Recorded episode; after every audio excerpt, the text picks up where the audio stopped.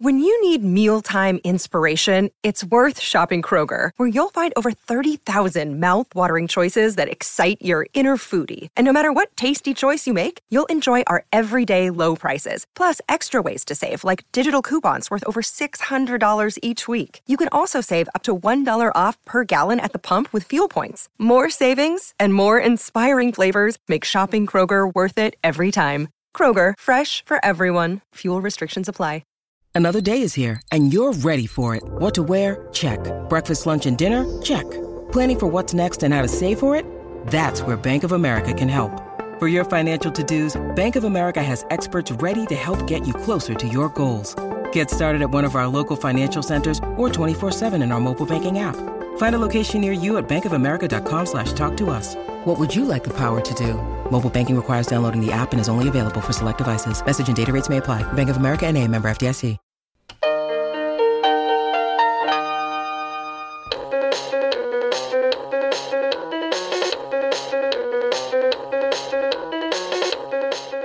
Welcome to Profoundly Pointless. My name is Nick Vinzant. Coming up in this episode, high-altitude mountaineering and the most popular, unpopular things.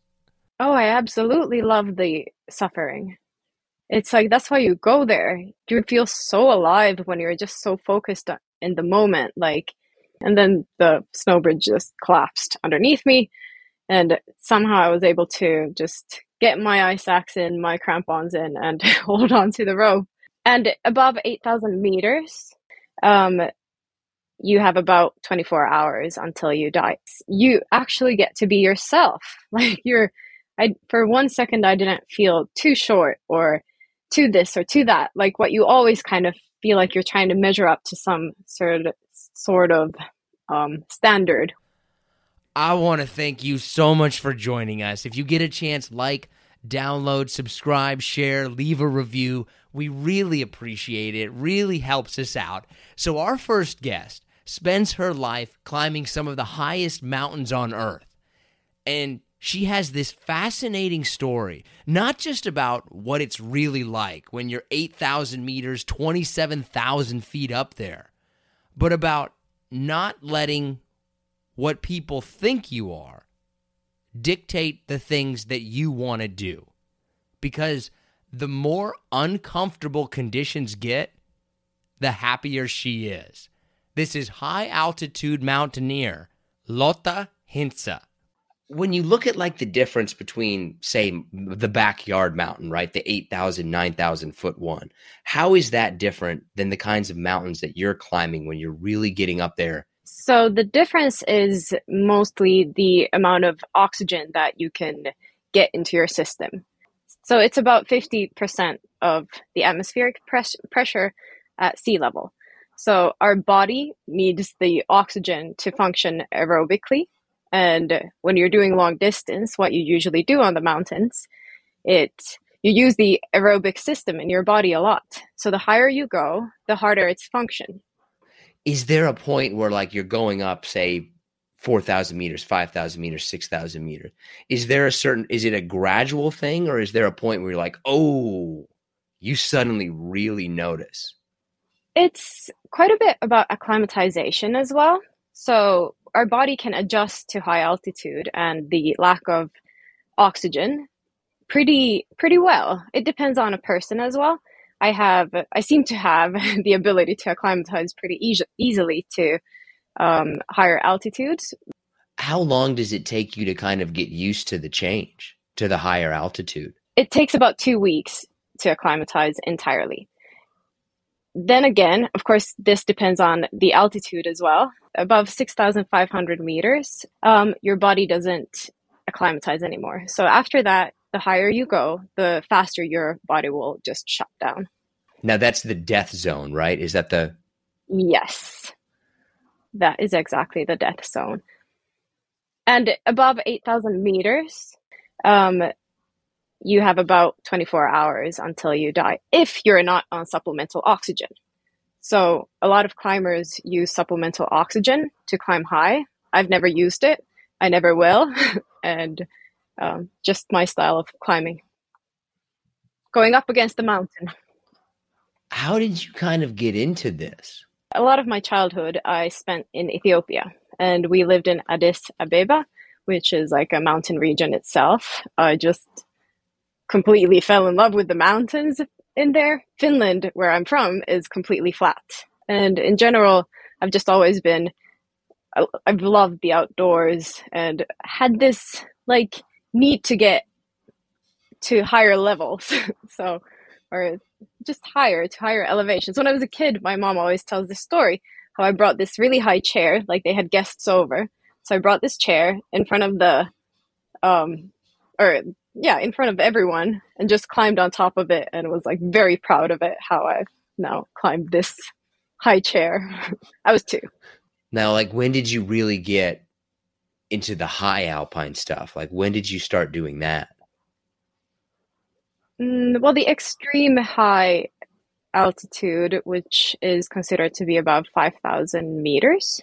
That was, well, my first mountain like that was Kilimanjaro, which is basically, I don't want to sound arrogant or anything, but it's a bit of a walk in the park. And it felt like that to me. I was just really excited to be there. And because you do feel the effects of the altitude, my then husband, he started puking and feeling really, really sick. And I was just like, oh, this is so awesome. And this is so fun. And I just didn't, I mean, of course I was trying to be nice to him and empathetic towards him, but it was just, I thought it was just so cool to feel the challenge of what it brings to you, that you're not getting enough oxygen, because there's ways to mitigate that too. Like the way you breathe, the way you move. You need to be very strategic when you go up there, especially if you're doing it without supplemental oxygen. So 2016 was the year I got into the higher, and then it's been higher and higher and higher. And for somebody who's never been up that high, like, what is that like? Well, last summer, me and my climbing partner / nowadays life partner as well, / my coach, we were on Broad Peak, which is above 26,000 feet. And for the first 3 weeks, we were the only 2 people on the mountain. We climbed without ropes. If we had used ropes, we put them in ourselves. We always carry our own stuff. It's very independent. But when we're tackling a lot of snow, like much more than usual. So how I described it to someone who asked how it feels to climb a mountain, just the 2 of you, when you're breaking trail, which is like exhausting, especially when the snow is like up to your waist at times, you can't breathe as much oxygen as you would like. So it's kind of like having 3 face masks on top of each other, and then you're carrying almost half of your weight, and then you're doing like step ups onto a bench at a gym with the weight on and with the masks on, and sometimes the bench just collapses underneath you. So do that for, I don't know, 10,000 reps, and then you get to camp 1. God. Then you get to camp 1, right? Then you get to the first part of like 4 or 5 camps, I'm assuming. Yeah.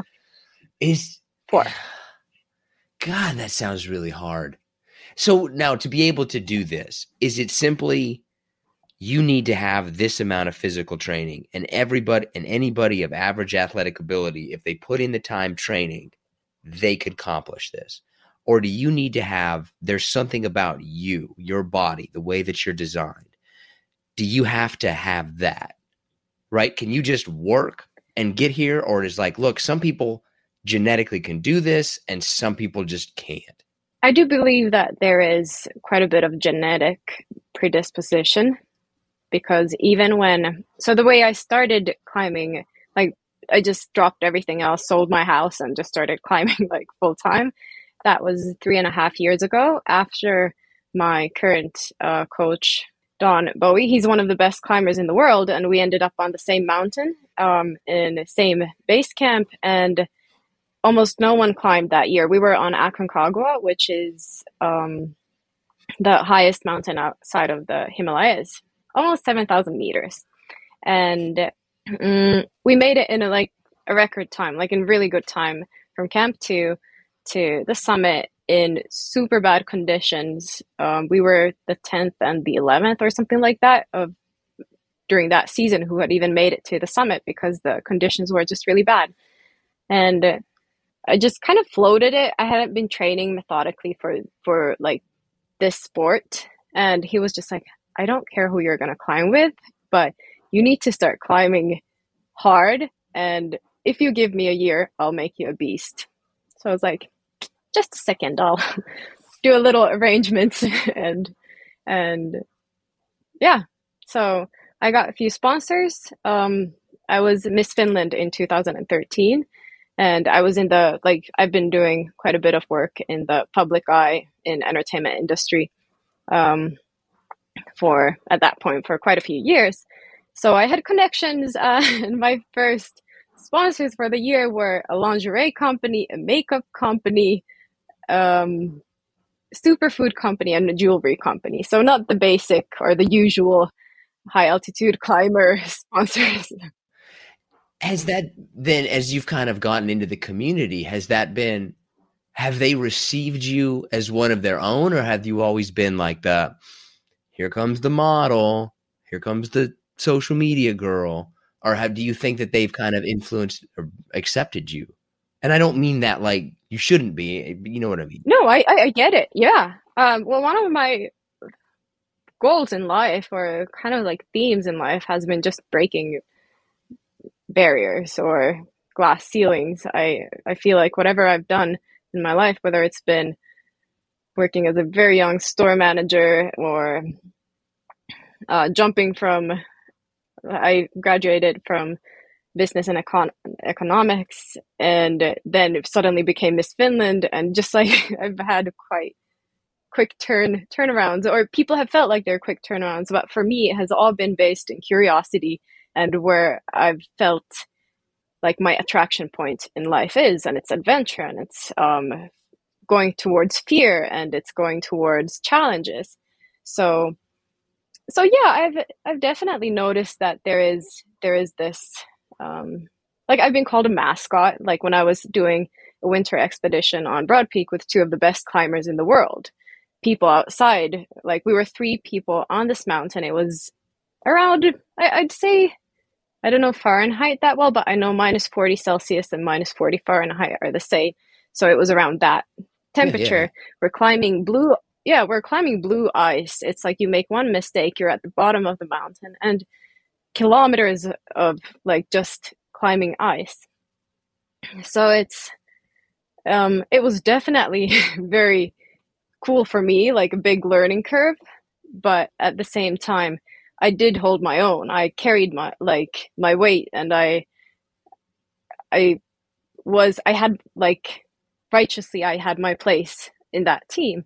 So hearing stuff oh, who's carrying your makeup and she's just a mascot, I'm you'll see. It's not my business. If someone has these prejudices, it's more their problem than mine.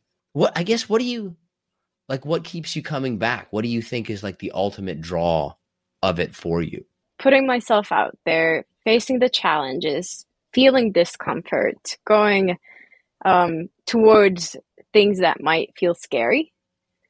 I don't really ever feel scared. I acknowledge that this is a dangerous situation, but I need to focus really, really hard, and I can mitigate the situation. That's what I bring into my training. I train, depending on the cycle, but 20 to 30 hours a week of endurance during the endurance period.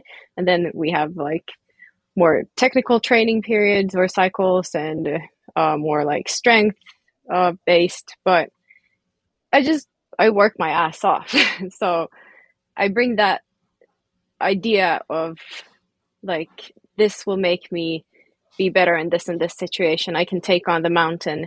Every time I go to a mountain, I want to take the mountain on its terms and not bring the mountain down to my level. Has there been a shift in climbing like this? I don't know if this is the right word, the climbing like ethos or perspective in which, you know, I used to watch these things about, right, like the documentary Going Up Everest. And I always wondered, like, it looks like everybody, somebody else is doing all the work, right? Like they got the Sherpas just fixing the ropes and carrying the stuff. Yeah. Has there been a shift where like, no, you got to do this whole thing yourself? I hope there is a bit more, but I do see more and more of this kind of, I mean, last year on Broad Peak, it ended up in a death of a climber because there were people who were not experienced enough to be there. And we were involved in a few rescue operations.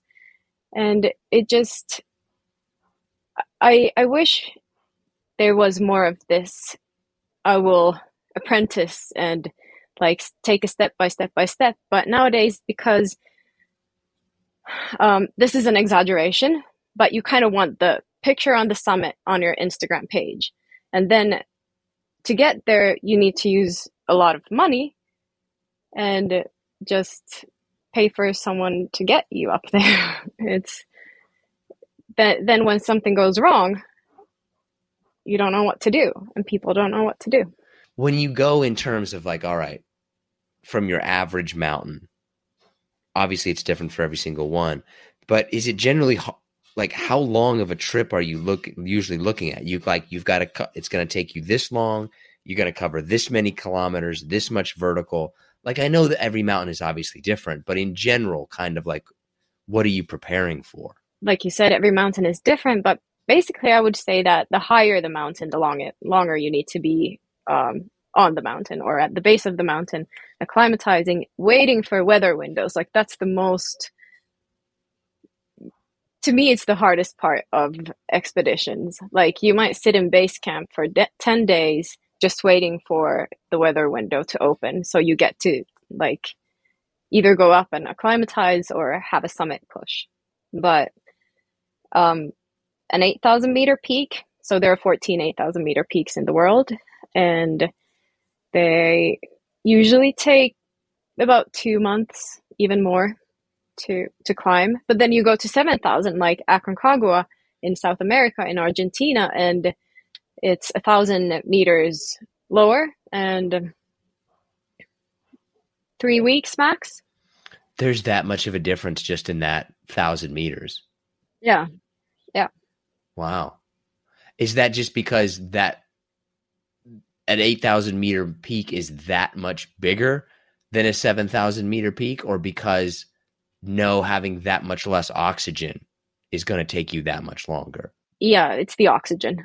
So if you go above like the death zone, right? Like the thing that I've always heard is that, okay, your body is basically dying once you're up here. Once you go back below, are you like, you're back to normal, or are there long-term effects that like, you have taken this out of your body and it's not coming back? In general, I always do feel weaker after a long expedition, but the use of supplemental oxygen, that helps a lot in mitigating those symptoms. Like you're just not functioning the same way. Like especially when you're climbing without supplemental oxygen, it compromises like all of the functions of your body. Like when we went on winter Broad Peak, my climbing partner told me like it's 50-50 that you'll lose a finger or a nose or something, because when you're just, your blood circulation doesn't work the same way, it doesn't work as effectively, and the first place it leaves is your fingers or like the extremities of your body. Yeah, and there is a saying that we do lose brain cells up in the higher elevations, so yeah. Not sure if we can ever recover those. Yeah, that's a debatable topic. We did have a neuroscientist on once who said, oh, you kind of replace them, but you just don't replace the ones you really need. I hope so. That's what he's like. You replace the ones that are kind of like keep your body moving, but not the ones. Now, does it affect like your decision making at all? Yes, it does affect your decision making, and you just feel like your brains work much slower. So far, I've felt pretty good. Like as high as I've gone, I've always felt in control. And that's the thing. You have to make the decision beforehand that you will never, because every time you put yourself in a position where something bad can happen to you, you're compromising the lives and the safety of everyone else on the mountain as well. Like personally, if there is something going wrong, I've left a summit push 3 times, or I've failed on, well, failed. To me, it wasn't a failure because it was such a big, cool adventure in general. And like, I don't go on these mountains for the summit. I go for the journey. But 3 times I've left a mountain without a summit because there has been a rescue situation, no matter how like involved I've been, but still I've taken that step back. And a lot of people, when they go on these mountains, they think that this is what they would do, but you sort of go into a default mode. And you see a lot of this kind of people come back and say that I never thought I would behave or act that way. Is that a common thing though up there? Like, look, you get in trouble, nobody's coming for you. You can't go there and expect someone to help you. And that's one of the issues that a lot of people do when they pay big money, that someone's going to help you. But you got to be there with an attitude and with the knowledge that if everything else disappears around you, like your safety net, every other person, you don't have ropes are taken down by an avalanche. You're just left with your ice tools, your ice axes and your crampons that you can get down the mountain by yourself. But a lot of people rely on ropes so much. Like you don't necessarily even need to bring an ice axe to Everest nowadays anymore, because you can just use this jumar thingy that you slide up the rope and it doesn't come down. But that, you know, is that for more kind of the like the tourist alpinist stuff, right? Like the hardcore of the hardcore isn't doing that though. 90 to 95% of people who go up on these expeditions nowadays climb like that. Wow. But it's made easy, so like why not? Has then like for people who are still kind of looking for like the true experience, then like where are they going for that, right? Like if Everest is now Disney World, I'm being dramatic, obviously, but if Everest is now like Disney World, like where are you going for the real stuff? Well, definitely the 8,000 meter peaks are very popular at the moment. That's kind of like I don't know if you've heard of the 7 summits. Yeah. But it's like climbing the highest mountain of every continent. And now it's become more like the 8,000 meter peaks. So you climb all the 8,000 meter peaks in the world. But I'd say that a lot of climbers that I know and climb with are looking for experiences outside the normal routes. And that's kind of where, okay, let's just say that I'm gravitated towards routes outside of the normal routes.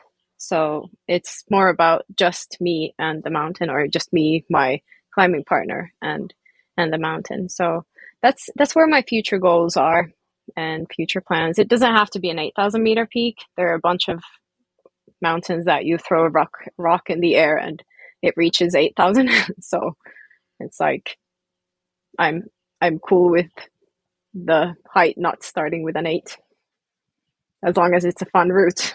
Are you ready for some harder/listener submitted questions? Yes. Did you hear my voice crack when I said that? Like I was a 13-year-old boy. I've been a little sniffly. Okay. Okay. Well, now I'm not sure if I'm ready. I know, okay, right? Go. I like this question. Can you enjoy it? Okay. Or is it so physically difficult that you're just suffering through the whole thing? Oh, I absolutely love the suffering.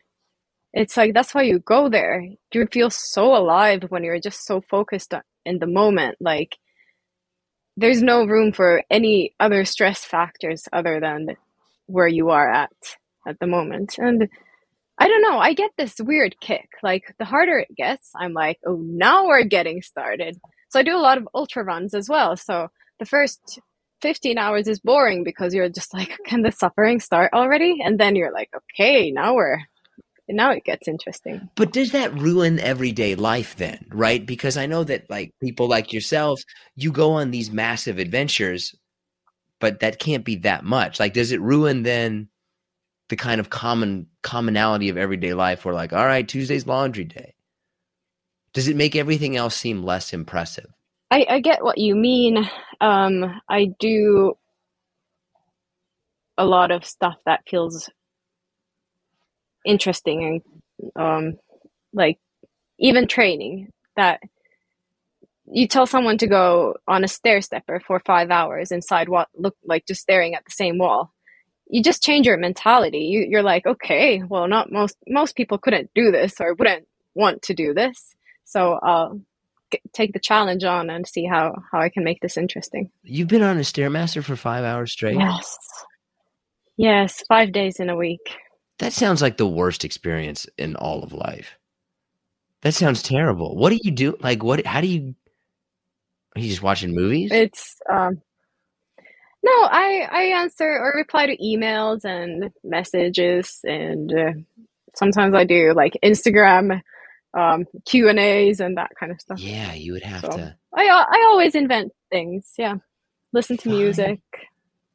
5 hours on a Stairmaster. Oh my gosh. That's like an average. Sometimes it's 4, sometimes it's 6. And, yeah. Oh, only 4 hours on it. Man. So then how many calories do you have to eat in a day? A lot. I have zero food rules other than not have food rules and eat a lot. Yeah. Now, will your body go through big changes during one of those expeditions, right? Like we just had a guy on that was solo sailing around the world, and he would say, well, when I sail from LA to Hawaii, I know I'm going to lose 25 pounds. So I always try to gain weight before I go on an expedition, which is sometimes hard because you're just training so much, but you do lose some body mass. Mostly it's muscle, which sucks. So that's why you can't really go on back-to-back expeditions if you're climbing without supplemental oxygen, because the effect is bigger that way. But then I just eat a lot in base camp. Eat as much as you can get. It's like, yeah, I try to aim at 4,000 to 5,000 calories. How do you go to the bathroom up there? That is always the second question. Like whenever I'm in a public speaking situation, people like try to soften things up with another question, and then they go to that. So there depends if you're in base camp or if you're up on the mountain. But let's just say that, for example, if you're going for number 2, sometimes your climbing partner has to belay you from the tent so that you can go down a little, like roped up. And there's situations where you're doing that stuff in very sketchy places, just hoping that your tombstone won't say that died while pooping. But it's like a bathroom with a view. That actually leads us perfectly in this next question. What's the view like? Okay. Amazing. This is what I tell people, that because many people think that you need to get to the summit to enjoy the view, but wherever you are in life, and whatever your journey or mountain, it's like, look back like every 10 or 100 or at least 1,000 meters and just enjoy where you are. Look back how far you've come. And that actually works as a pretty good analogy for a lot of things in life, but always look back to see how far you've come. Scariest situation you have ever faced? This was one of those good lessons as well. We were coming down from Broad Peak last summer, and I was sort of like, I didn't focus anymore because we were almost off the mountain, and there's a big crevasse at the base of the mountain, or Bergschrund is the real name, but it's like a crevasse, and there's a snow bridge on top of it. So basically it's like a you never know how thick the snow bridge is and when it will collapse. But there was like an obvious spot where you need to go over it, and then a spot where you definitely don't want to go over it. And I was just, I don't know, focusing on the French fries and pancakes in base camp that I was going to get soon. So I just didn't look. And I was unroped. I had my ice axe in my other hand, crampons on, and I was holding on to a rope. So that was a very good thing, but kind of loosely. And then the snow bridge just collapsed underneath me. And somehow I was able to just get my ice axe in, my crampons in, and hold on to the rope, and got myself from out of there. And I was just laughing hysterically. That was like a weird reaction, but I was just like, that was close. And my climbing partner was like, what did you just do? Why didn't you watch where you were going? And yeah, so finish with focus. Man. That's a good lesson. And then I would imagine if you wouldn't have stopped, then that was the end. Yeah. That close, that quickly, right? Like that kind of, and here's this, yeah. This is another question we got is where do people die? What kills people up on the mountains? So high altitude sickness is definitely one of the reasons. So either your brains or your lungs start filling up with water, and because of the altitude, you can look those up if you want to know more. But then I think the objective dangers are always there, but those you can mitigate by learning to read the mountain. Sometimes you need to roll the dice a little and understand that you are taking some certain risk. So rockfall, avalanches,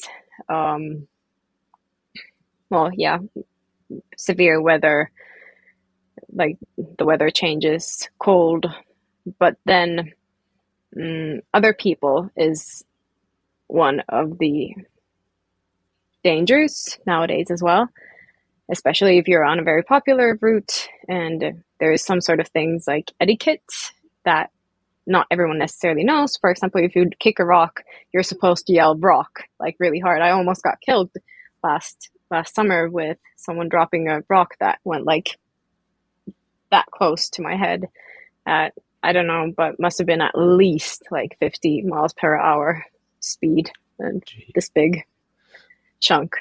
And it was if it would have hit my face, I would have dropped right there. Man. So, and then just your own mistakes. That's one thing. But ropes that break.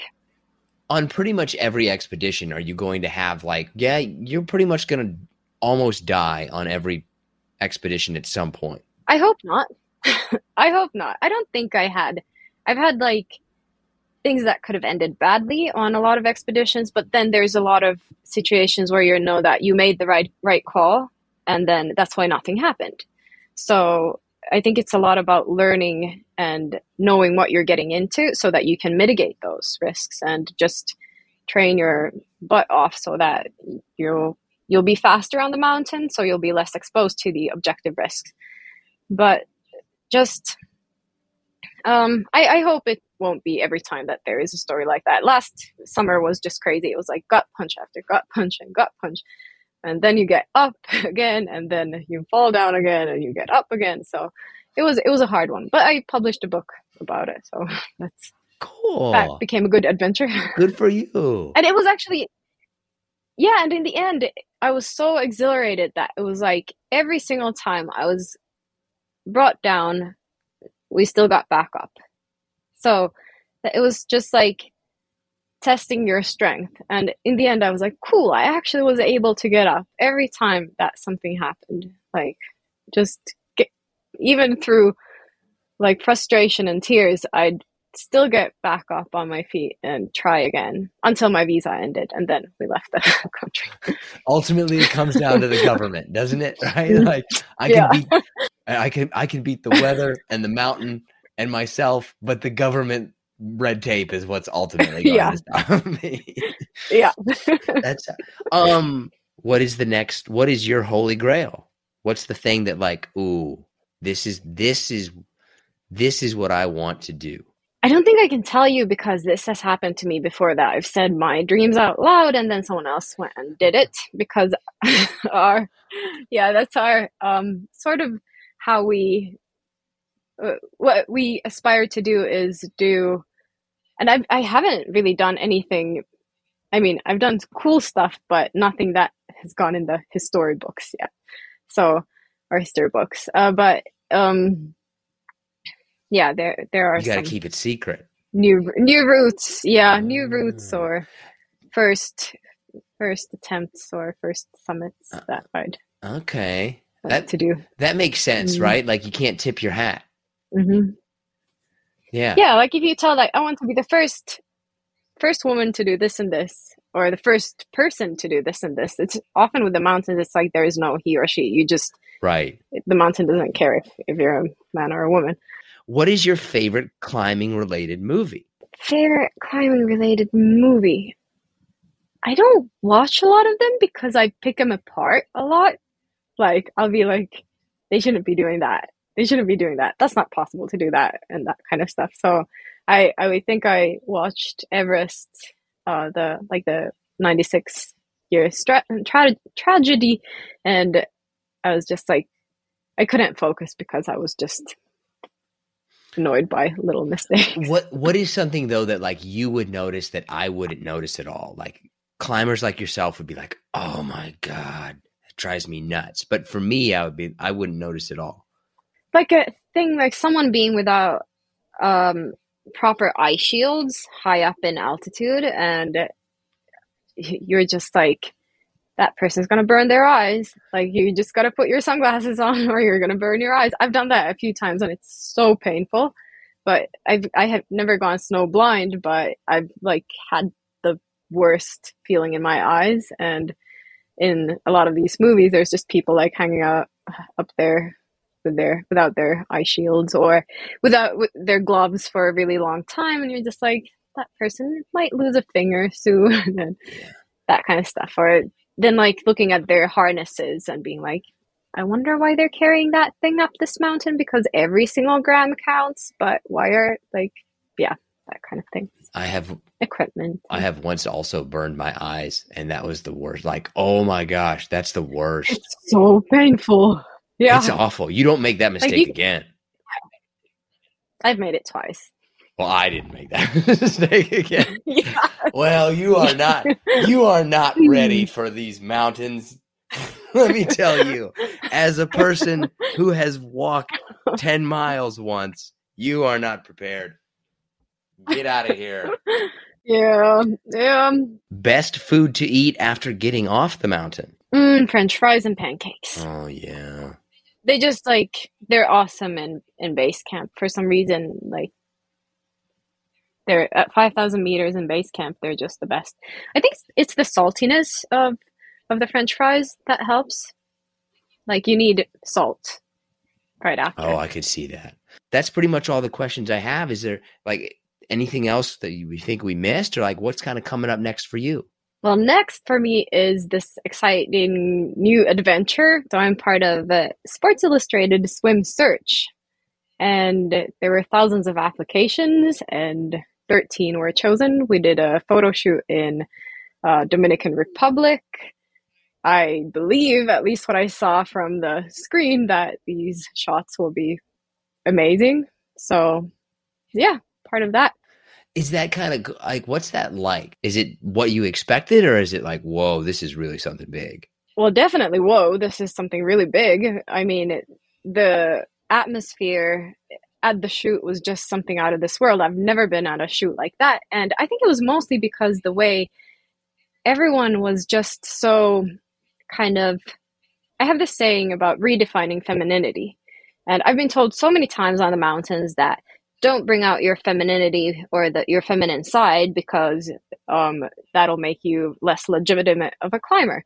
And I don't understand that. And this is kind of like the message I got about being part of the swim search as well. And so I've decided that anything that I do on the mountains, because I'm doing it as a woman, it's feminine. Like whether it's peeing in a bottle or taking some cool dress photos up on a glacier or up on the mountain, that's feminine to me. And the way SI redefines femininity, like for example, I have vitiligo, which is like some parts of my body just don't get a tan or color. So they were just like, before in photo shoots, everyone's been photoshopping them or trying to cover them up with makeup and that kind of stuff. And they were just like, we love your vitiligo. We want to show it off rather than cover it up. So there's this kind of the message that they have is so powerful because it's, you actually get to be yourself. Like for one second, I didn't feel too short or too this or too that, like what you always kind of feel like you're trying to measure up to some sort of standard when you're at a photo shoot, like, or any photo shoot I've ever done before. And this was just like, be you, we love you the way you are. And yeah. And that's the message they put out. Like, I think they put it out really well for all the world to see. So it's really cool. They're very powerful that way. You know, we talked a little bit about the idea, like the mountain doesn't care what you look like or if you're a man or a woman. Do you get pushback, right? Like, is it different being a woman in what I would assume is kind of a boys' club, or do I know nothing about this? Yeah, you're pretty much right. You either need to kind of, like I said, bring out your traditional femininity less, or then you're considered a mascot. And I think I like proving people wrong, so I don't mind. I want to thank Lotta so much for joining us. If you want to connect with her, we have linked to her on our social media accounts. We're Profoundly Pointless on Twitter, TikTok, and Instagram. And we have also included her information in the episode description. And we're recording this at the end of March. I'm not sure if the Sports Illustrated competition is going to be, if you're going to be able to vote on it. But if you can, we will put a link for her page in the description as well. Okay, now let's bring in John Shull and get to the pointless part of the show. When do you get gas? Do you get it when it's completely empty, or do you have like a mark on your tank? I thought we were going in another direction there. No, so you're talking about actual gasoline. Usually when the light comes on within... I don't know. I mean, we could say within 5 to 10 miles of the gas light coming on, I'll go get gas usually. So you actually wait for the light? Yeah, but I'm nervous, right? Like I'm one of those nervous people that thinks to themselves, I'm not going to let it come on. And then I let it come on and then I get freaked out about it. Okay, as soon as the light comes on then, do you feel like, oh, I got to get it right now? Like, what's your level of anxiety once the light comes on? Or are you going to just ride it on all the way to fumes? No, say like it comes on as I'm pulling into a parking lot somewhere. Say I'm going to work or whatever, and I pull in for the day. Like it will be on my mind all day. Like, man, I need. Where's the gas station? It's when I turn left out. Like I have to turn left right out of the station. I know some people in my life who don't let it go below half a tank. Like that's their level of anxiety. Like half tank, they're going to get gas. I live in an area of the country in Seattle, where I've recently thought of like, oh, I should probably always keep like almost a full tank because the big one's eventually going to hit. And I don't want the big one to hit when I got no gas. I let it ride, but I always have, we have another car that we use sparingly that is filled up and the world starts to come to an end. That'll be the one that we'll probably rely on, I think. Do you have any like emergency plans? Like, do you know what to do in case of an emergency? Like, are you ready to go? Oh, no, we have no. I mean, because just like you, I mean, we have children. I mean, I guess I'm going down with the kids because I can't leave the kids. So, yeah, I guess I'd much rather die with my family. Yeah, I still think I would actually rather not survive any sort of apocalyptic event. I'd rather be killed in it. I mean, if the wife and the kids were going to go out and I was able to live on, I mean, I would like to see what it could be like. But if I was given that choice. Yeah, I think I've just hit the age and have a level of tiredness at this point in my life in which if I was presented with some sort of an opportunity in which like, oh, I've got to really fight for my survival or die, I'm probably just going to be like, eh. For people who are listening to this podcast for the first time or regular listeners, I don't know if you've noticed this, but John is doing something completely different. Seems to have changed his whole attitude right now. Usually he doesn't hold the microphone, but he's trying. He told me at the beginning of the show, like, I'm going to try to hold it and see what happens. You fucking wild man. Well, because Nick has held his mic a lot. And I was listening to a couple different episodes. And I'm like, man, he sounds a little different. Like he sounds a little better. So I'm like, maybe I'll try the mic close up or whatever. And I don't know. I don't know how I sound. I think I sound fine, but do you feel more powerful now that you're holding it? Well, that and on our video, like I keep looking at my big hands and I keep like trying to like, how do I get them out of the frame? Oh yeah, they're gigantic. I know it looks big. For anybody watching, for it, like it basically looks like a gorilla holding a toothpick, but like he doesn't quite really know how to hold it either. Like he's holding it daintily but firmly, and neither one seems to be working. So I'm trying something new. I don't know if it's gonna last beyond this week, but here we are. So also, if we ever start putting full episodes in video form, we're gonna have to have a conversation with the people about your level of hair gel. I mean, this is a Sunday, you know, this why is are you that dressed up on a Sunday? I mean, because I wanted to look halfway respectable for our record today. Okay, that's a good answer. I mean, it's not like I just put a little product in. Oh, don't do that, dude. I did. Don't say the word product around me. You don't know what that even means. I mean, that is true. I really don't. I use my wife's hairspray and I don't even know. Like, I couldn't even tell you what brand it is. God, what a man uses his wife's. Honey, let me borrow. What else do you borrow of your wives? I don't know if I want to admit this in front of a national televised audience. I will use her tweezers on occasion. Why is that? Like, I don't know if I should make fun of you for using her tweezers or for like why you think that's a big deal. I mean, tweezers are community property. What is? Do you have your own tweezers? What do you? I do have my own tweezers. I think tweezers should be something that each individual person should have. They should not be they're like toothbrushes to me. Oh, I never thought of it that way. Now, a toothbrush, I would never use my wife's toothbrush. I don't care. If I had a choice between using my wife's toothbrush and not brushing my teeth for a week, probably just going to go ahead and put some on my finger and do that, and rather than use somebody else's toothbrush. I have no problem using somebody's tweezers. What are you freaking out about so much with tweezers? What are you guys doing over there? Yeah, I don't want to get into the fine details, but let's just say that the tweezers are used for more than just, pecking hair. They're, can be used to maybe try to pop some pimples and things like that. So there's, yeah, exactly. It's disgusting. Yeah, I don't have, even if that's what's being done with them, even if members of the household are using them in their private regions, I don't have a problem with it. I've got no problem with. What about nail clippers then? Because if you got a problem with tweezers, you should have a problem with nail clippers. So I don't use nail clippers. I bite my nails. Okay. True. I mean, I guess that sounds a little. What about your feet then? I mean, I pick my nails. I don't bite them, obviously, but I pick them. So. You pick your feet? Mm-hmm. Yeah. How do you even, where are you sitting when you, face. Well, because I don't understand it logistically. Number one, I don't understand why you would do it. Number two, I don't understand how you're doing it, because I don't think that you take yoga classes. Are you standing up and just bending over?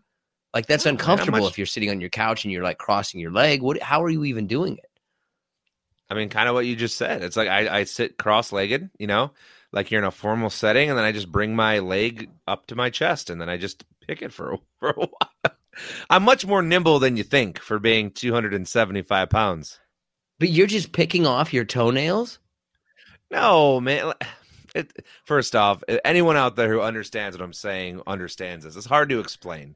I'm not just picking them off. I'm just shortening them. I don't know. With your fingers? Yeah, sometimes. Yes. I mean, most times. I mean, yeah. I don't use clippers. So, use your imagination. I don't even understand how you could do that. If I wanted to try to like cut my nails with my fingers right now, I don't know how do you pick them off? Where do you get started? Like, I don't even understand how you can even do it. Your toes your toes and your fingers have natural like divots right at the corner. So you just dig in there and then you just, get it and work at it for a couple minutes. And if it's long enough, it'll just peel right off. You seem like you're in amazement. I just don't understand any part of this. I don't understand why you wouldn't just get clippers, number one. Or is this okay? Is this like a nervous anxiety thing? No, I mean, it's actually quite relaxing. My wife hates it. Yeah, dude. She absolutely, because I. Everybody does. Everybody. I love lost respect for you. I don't understand how you can even do it. Other than this damn O-light that makes me look like I'm in, Interview with a Vampire. You do look very pale, actually. No, I do. Like, you should change the. Yeah, dude, you can change that. Setting. Like, you really look like you just walked out of like a test tube today. There. The whitest man in history. Like, you came straight from. I know. It's bad. Yeah. Yeah, it's actually hurting my eyes now that I look at it. It's like being at a beach, man. You can't, differentiate me against the sand sometimes. Wow. That's interesting that you pick what do you throw this stuff away, or you just leave it on the floor? Oh man. So that's where my wife gets most disgusted, because I'll put it in a little pile. You got to save the good ones, So, and then I'll throw them away eventually, but she gets, man. How long do you really save them for? Well, you're not keeping them till like the next day, are you? No, just if I'm watching a TV show or something or whatever. Oh, I'll just wait till I get up. You're just letting them. Man. Yeah, it's pretty. Yeah, bad. That's pretty gross, dude. All right, let's give some shout outs, shall we? Shout outs. It's not the same when you hold the microphone, is it? It isn't, actually. It doesn't sound nearly as it's not as fun. All right. Ryan Marbles, Kyle Miller, Hunter Gilbert, Ben Shepard. Name has always made Shane me laugh. Marbles. Stiltner. Marble. John Tillery. Get in here. Ryan Marbles. Marbles. BK Phillips. Let me see here. Sean Crew and Trent Hemmelkamp. Appreciate all of you, especially Ryan Marbles, who's probably quite offended that Nick yelled out his last name, but maybe he's actually happy. I don't know. Look, my last name's Vinzant, man. It's not like it's a great thing. Yeah, that's true. You got nice hair, though. I do, but it's not worth the cost of having the name Vinzant that not one single person in history has ever fucking gotten right. That's actually true. I mean, my last name's simple, and people still mess it up on a regular basis. Yeah, it's 5 letters. Yeah, but I could see Shull. I could slightly see it being spelled a little bit. I could see it S-H-U-L with not 2 L's. I don't know what Shull. I was like, I could see a C in there. It's actually weird that you don't have a C in there. You would think it would be S-C-H-U-L-L, but it's not. Yeah, I think somewhere along the line when, my family emigrated over here several generations ago. Here we go. They dropped it. Here, tell us your whole job story. What's your journey from the depths of poverty and success in Michigan. All right. Got a couple of bangers for you here. Okay. What makes you feel more accomplished? Walking into a restaurant or bar where you're known, where people know who you are, or walking into a gym and people know who you are? Oh, I think you would have to feel more accomplished walking into a restaurant where people knew who you were than a gym. Because, I mean, like, just because you go to the gym a lot doesn't mean anything, right? If you go into a restaurant a lot and they know who you are, either because you're a regular or because you're somebody that would generate that kind of notoriety within that area, then you've probably accomplished more. So I would say going into a restaurant or a bar and having them know who you are. The older I get, the more being known at the gym just doesn't matter. I mean, no one really gives a shit at all. So I don't think I don't think anybody would know one. Why would you want someone to know you at the gym? Then they would just look at you all the time. Yeah, I mean, maybe you're a boss. Maybe you're Arnold Schwarzenegger. Arnold, and you're lifting all kinds of weight. Notoriety. No, I've never been. I don't think anyone's ever watched me do anything anywhere. So that's probably better for all of society. Okay. True. Let's see here. Would you, out of these 3 shows, which one would be your dream? And if one of these 3 shows is not your dream TV show, game show to be on, I'm curious to know which one is. So I wrote down Jeopardy, Price is Right, or The Wheel of Fortune. Out of those 3, which one would you want to be on the most? Or do you have another show that you would rather be on more than any of those three? No, I would say probably Jeopardy is my number one. Like, that's what I would like to do the most, only because any other kind of game show seems to come with it like a certain level of jackassery that I just don't feel like doing. I mean, I wouldn't do Price is Right or Wheel of Fortune because I can't stand Drew Carey or Pat Sajak. What do you have against Drew Carey? He's the mayor of Cleveland. He just doesn't do it for me. I just, you know, I out of those three shows, Jeopardy, of course. I'm just like you, but I always wonder because, you know, I play along at home sometimes if I can. And I'm pretty sure I would finish dead last against any contestant ever. Yeah, I think I would do pretty poorly in all others. I mean, Jeopardy's probably the one show that, like, you actually, it's not primarily just based on luck. Like, you actually have to know something. Yeah. But it's also like Jeopardy. It's a game show, man. That's the highest level of game shows is Jeopardy. Everything else is down from there. I usually I'm hot and cold on Jeopardy. I'll watch if like the last person that they had on there, that woman that was what 30 or 40 games. I tuned in to see her. James Holzhauer a couple years ago. You know, I'll tune in if like somebody is really James Holzhauer. Do you know him? No. Who's like? Don't say his name. Like, I mean, he's Brad one of. I mean, I think. Well, I think he's the second most successful Jeopardy contestant of all time. The only contestant I care about is Ken Jennings. Oh, well, yeah. Right? He's always going to be number one because he was the first. He's the only guy that people actually remember is Ken Jennings. I would say that Holzhauer is up there now, too, though. Right. He's very famous. I know a lot about him. I am astonished. I'll say this. I'm astonished with how stupid people are. Mm-hmm. This latest viral challenge where people are getting shot with those. It's called the Orbeez challenge. You heard about that? No. It's basically it's a type of airsoft gun called Orbeez, and they have like these little soft gel pellets or something. But somewhere along the line, in the last couple of weeks, somebody thought it was funny to go around and shoot up random people with this gun, and now it's turned into something called the Orbeez challenge. And there's videos of people going around and basically shooting other people with these Orbeez. And it's only going to be a matter of time before somebody gets shot to death by somebody who has an actual gun that, you know, doesn't want to get shot with a with a little gel ball. Usually I don't mind those any kind of challenges, but these are the ones that like, fuck, man, that's just a bad idea. And I have never found any sort of prank show or prank to be funny. I just have never found those to be funny because it's not hard. Like, anybody could do that. Have you ever been a subject of a prank, like a random prank? Yeah, actually. I was probably the worst prank I ever remember being a part of. I was in Florida for a baseball tournament. Imagine that. And I was one of the younger guys on the team. And I don't even remember what it's called, but it's where they take like a bag of flour or something.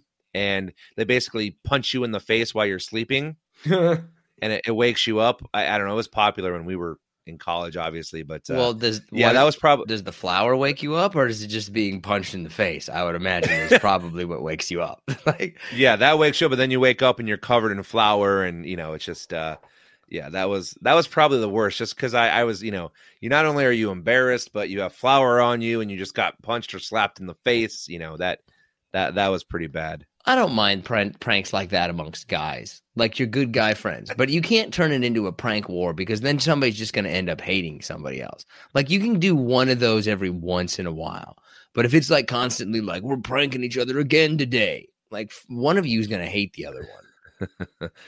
I can tell you that it was not my idea, but the person who did the most of those ended up getting his eyebrows shaved off before the trip was over. So, oh, yeah, it's coming back to you. Okay. Are you ready for our top five?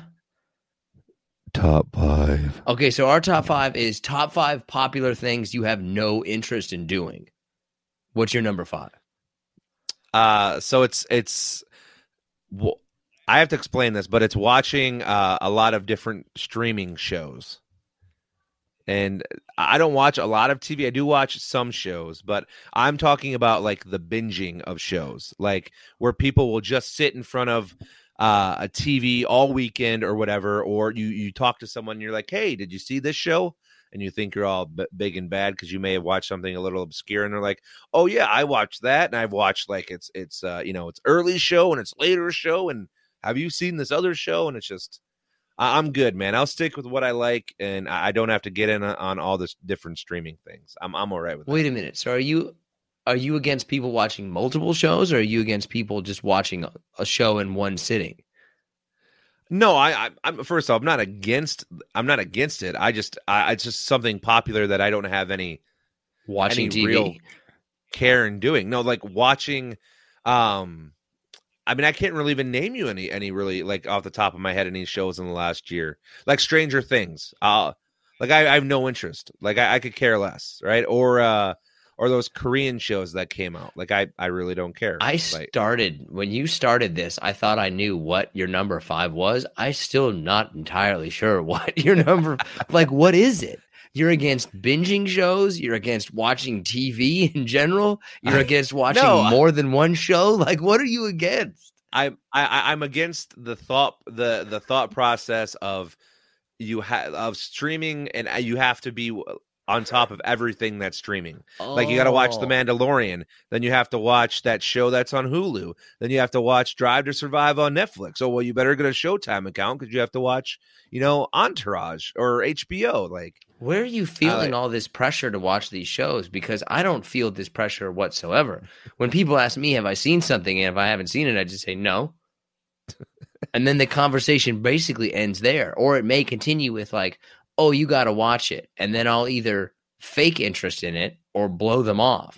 I might occasionally be really interested, but like, I don't understand how you got to this level of feeling this amount of anxiety towards watching TV shows. Like, I haven't seen it. Do you feel, are you worried about being left out? Like, oh, I'm not going to know what happened in Parks and Recreation. I wouldn't say left out, but there is a certain sense of, there's not enough time. Like, to watch what I want to watch, let alone all these other advertisements and friends and people and everything else. Now I see. I know what's happening. You want to watch some strange shit. But you also feel the need that you like, oh, but I got to keep up appearances so people don't know that I'm watching some weird stuff. You want to be like the one guy watching the, oh, wait. What's this 2016 movie that nobody's ever heard of and has no actors that anybody's heard of? That's what I want to watch. But I can't watch that because I got to keep up with Stranger Things to keep up appearances. You're letting peer pressure dictate your life, man. You can't do that. I'm just not – I just could care less about the streaming anxiety and push of our generation. Maybe that's a better way to put it. Did not even know it existed. Yeah, of course it does. Okay. What's your number 5? I don't even know about books. I don't really have any interest in books. I don't want to. This might be the worst top 5. This will get off to a real great start. I just don't have any interest in reading books. I don't want to read books. I don't want to hear about books. If it's that good, they'll make it into a TV show, and then I'll watch that. See, there you go, right there. Make it into a TV show, then you'll watch it. Right. I just don't have no interest in books. Well, I'm not entirely sure books are still popular, but we'll just go ahead. We'll call number 5. How many books about World War II do you have? I mean, I don't know. I'm going to say less than 100, but more than 50. What? I honestly thought you guys, I was going to laugh hysterically if you said 7. You've got more than 50 books about World War II? I mean, I probably have more than 7 different books by the same author about World War II. Wow.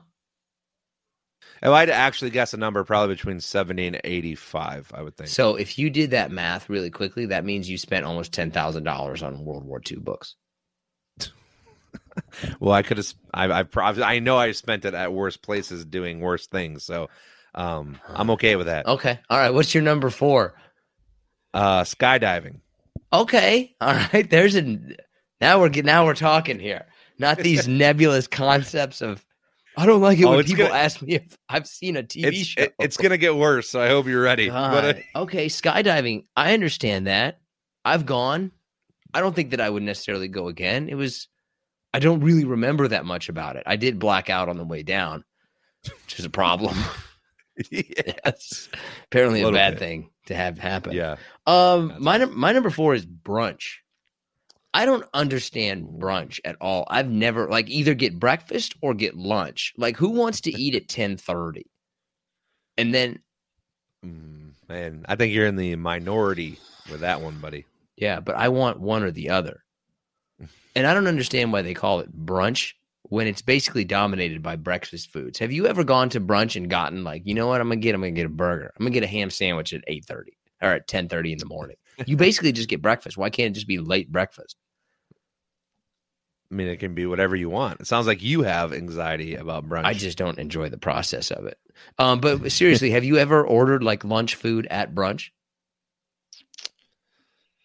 No, I don't think so. No, I mean, I've had chicken and waffles, but that doesn't really count because that's a breakfast dish. Can you think of anybody in your entourage that has gotten lunch at brunch? Not in a normal setting. Right. No. It's never happened.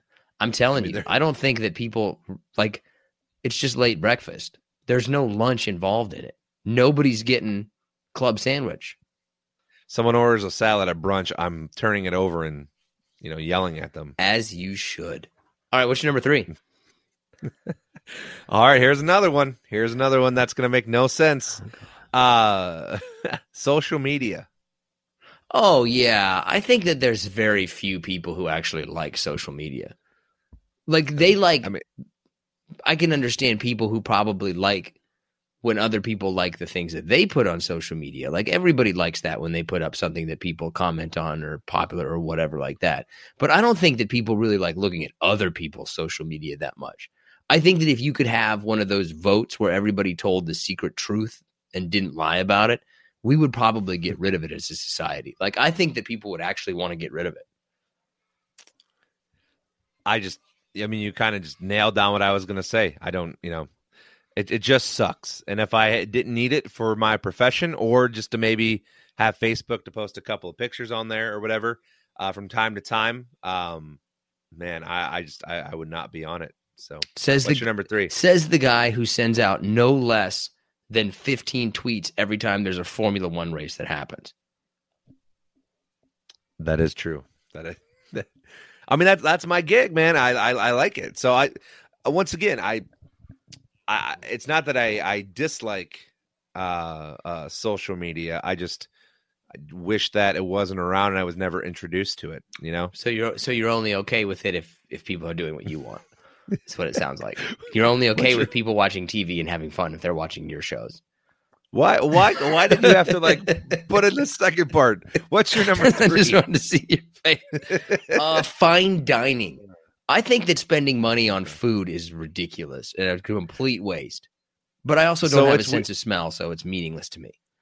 It's weird. My number two is formal dining. And what I mean by that is kind of what you just said, but you go to a steakhouse and it costs you $120 to have a piece of meat that you could make at home and get it for $12 at the meat market, and it's going to taste the same. Do you actually have a meat market? Do you go to these special? Yeah, do you go to special meat guy, or do you just go to the grocery store?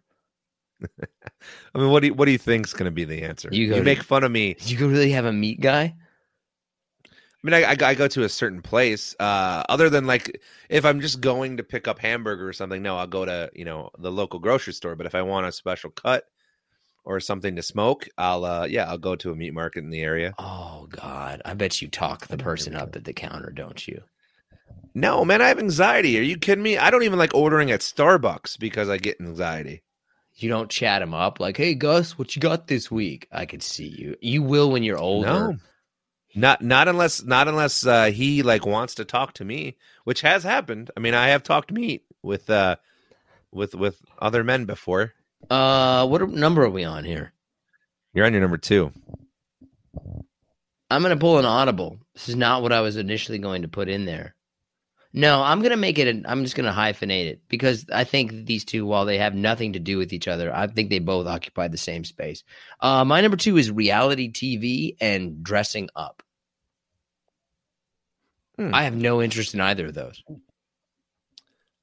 Reality TV, I have zero interest in. I don't even watch The Masked Singer anymore. I don't know if you remember a couple of years ago, I shamefully admitted that I watched that show, but don't do that anymore. And I don't mind dressing up. Dressing up's okay. I get anxiety about it because I'm a larger person, and finding clothes sometimes that look really nice are harder. But other than that, I don't mind dressing up. It's okay. Okay. All right. What's your number one? Cryptocurrency. Oh, I don't know if that's number one worthy though. That's a strong. I could see that as an honorable mention. You hate cryptocurrency more than anything else? Because I just interest in it more than any other popular thing. Yeah, for sure. It's one of those things where I don't really understand it. Like I think I do, and then I talk to someone that actually gets it, and I'm like, I had no clue what any of this really was, or what it could mean, or what it doesn't mean, et cetera, et cetera. I have just come to the fact that I have no interest whatsoever in cryptocurrency at all. The only thing that worries me about cryptocurrency is I think that very few people actually understand it. Like I think that if you went and took money matters in general, like stocks, bonds, trading, all that kind of crap, I would think only 10 to 15% of people who are involved in it actually know what the fuck is going on. Like the rest of them are basically just gambling in one way or another. I think with cryptocurrency, sure, I bet that number goes down to 5%. Not that can sound like they know, not that they just regurgitating what somebody else has just told them, but actually know what's going on. I think that number's probably pretty low for cryptocurrency, even lower than like Wall Street. Yeah, I think you're giving, 10 to 15%. I would say 4 to 5%. And then I would say less than that for cryptocurrency. But maybe I'm wrong. Who knows? My number one is theme parks. Ooh, I have no interest in theme parks whatsoever.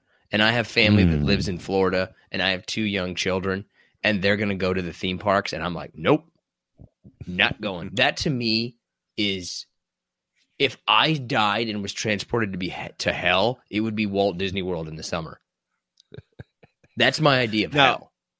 Now, is that because you worked there, or you worked in a market where you covered them a lot? Or would that be regardless? No, I hate it because everything about it is overrated.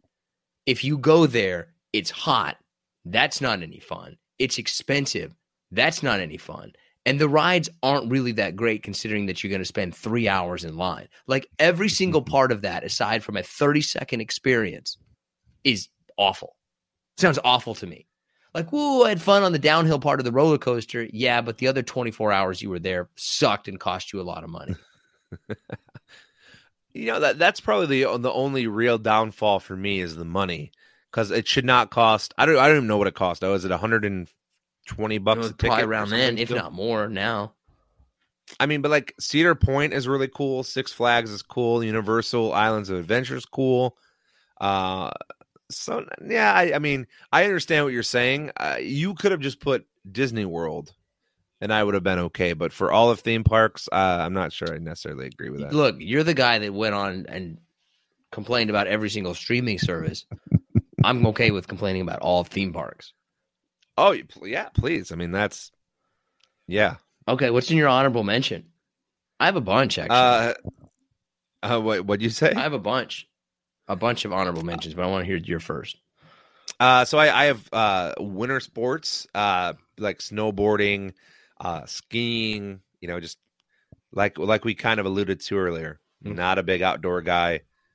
Not sure I would do well in either of those things. The Instapot craze. I don't even know what that is.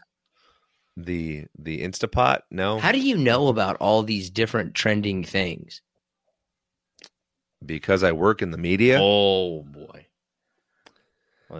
You think you'd have better current events then? Oh, yeah, you think so? Fucking said it.